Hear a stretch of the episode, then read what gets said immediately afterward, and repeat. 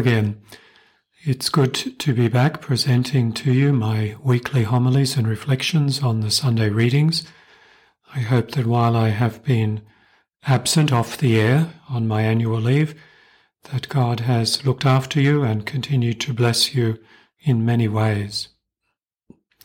As we begin again together, we find ourselves in the midst of reading from the sixth chapter of St. John's Gospel which is often called the bread of life discourse.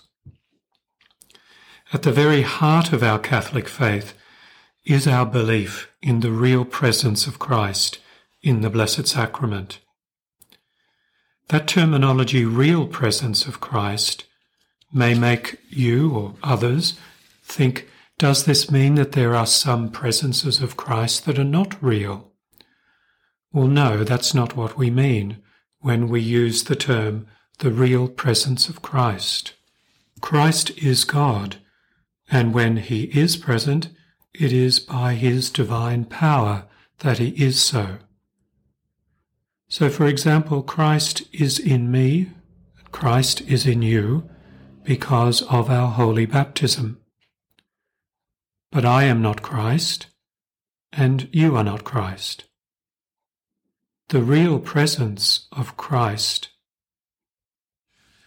The presence of Christ in us is real, but the presence is not complete and full. The doctrine of the real presence is the doctrine of the complete and total presence of Christ. And where is the complete presence of Christ? In the Eucharist in the Blessed Sacrament, in the Tabernacle. But this is not a teaching invented by the Church. It is Christ's own teaching. What do we hear him say in the Gospel? I am the bread of life. Note he does not say, Here is the bread of life, indicating something else, but he says, I am the bread of life. In the Gospel reading today, we hear how the crowds were hungering after Jesus, but they weren't totally aware of, or were misdirected, if you like, in what they were hungering for. They had followed him to the other shore of the Sea of Galilee. They had witnessed the miracle of the bread which fed 5,000 people. They were seeking food for their bodies rather than food for their souls. So Jesus leads them to greater understanding. He had already satisfied their bodies with the miraculous distribution of food, and now he fills their soul with his word. Christ encourages them to work for the food which endures to eternal life.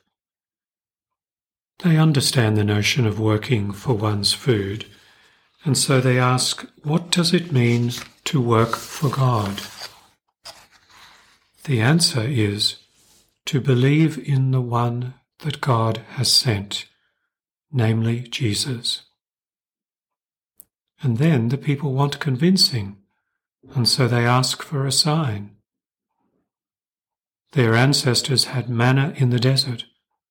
What are they going to get? Christ says that the true bread that comes down from heaven, from God, is what they hunger for. The manna in the desert was food that perished. It melted every morning and turned foul if it was stored overnight. The true bread from heaven is imperishable, and it brings not earthly life, but heavenly life. And then he tells them plainly, He is that bread. Let us remember that we believe in God who can perform miracles. He parted the Red Sea for the Israelites he was able to make food appear out of the night air of the desert.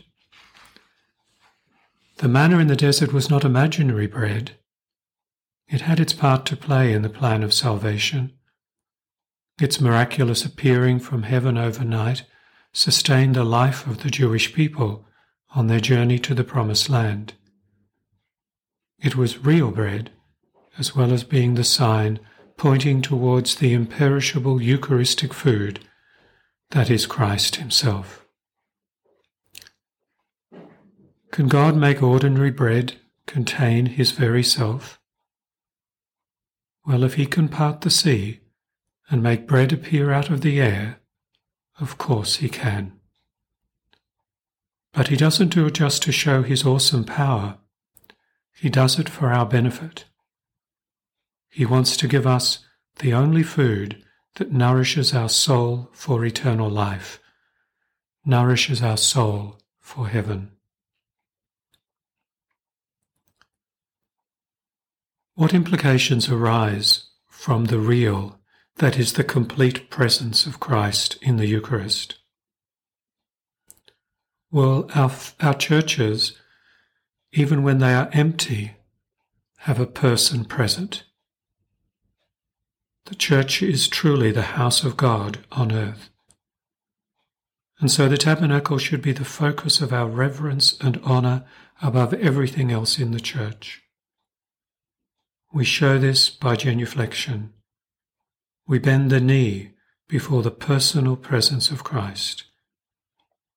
Every time we do this, our love for Christ grows. Secondly, the clothes we wear and our demeanour in the church should show that we are in the presence of our King and our God. We offer Christ the best of our appearance and the best of our behaviour. And then we should only receive Holy Communion when worthily prepared. We must be in the state of grace. We should spend time before Mass in prayer, preparing ourselves not only to enter into the sacred mysteries, but to receive the Lord in Holy Communion.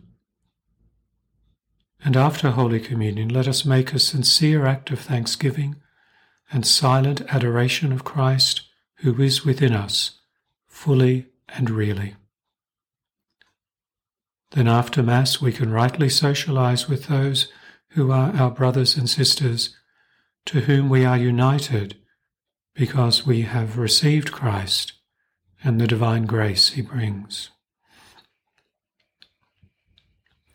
One of my favorite saints is Blessed Pier Giorgio Frassati. He died at the young age of 24 he had a most ardent devotion to the real presence of Christ. He was an energetic and popular young man, good at sports and outdoor activities. Among many social activities, he would play billiards with his friends.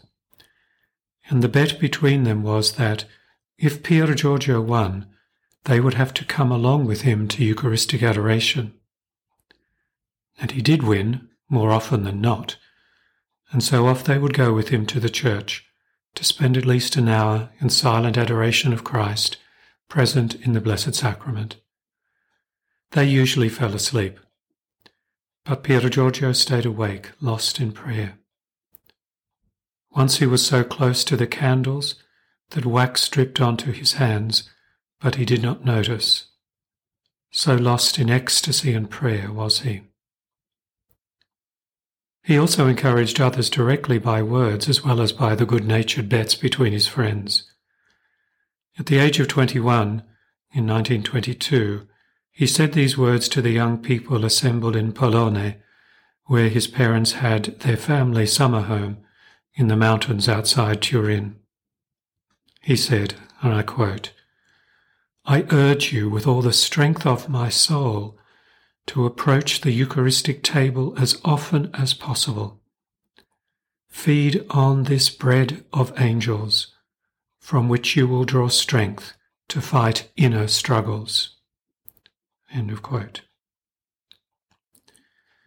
How right he is.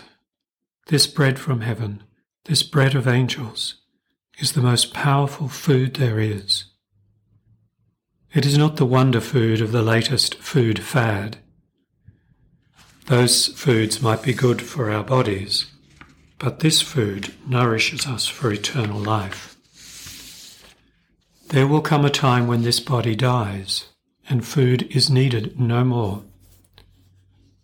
For that moment of death and that entry into eternity, this real and complete bread of heaven nourishes us.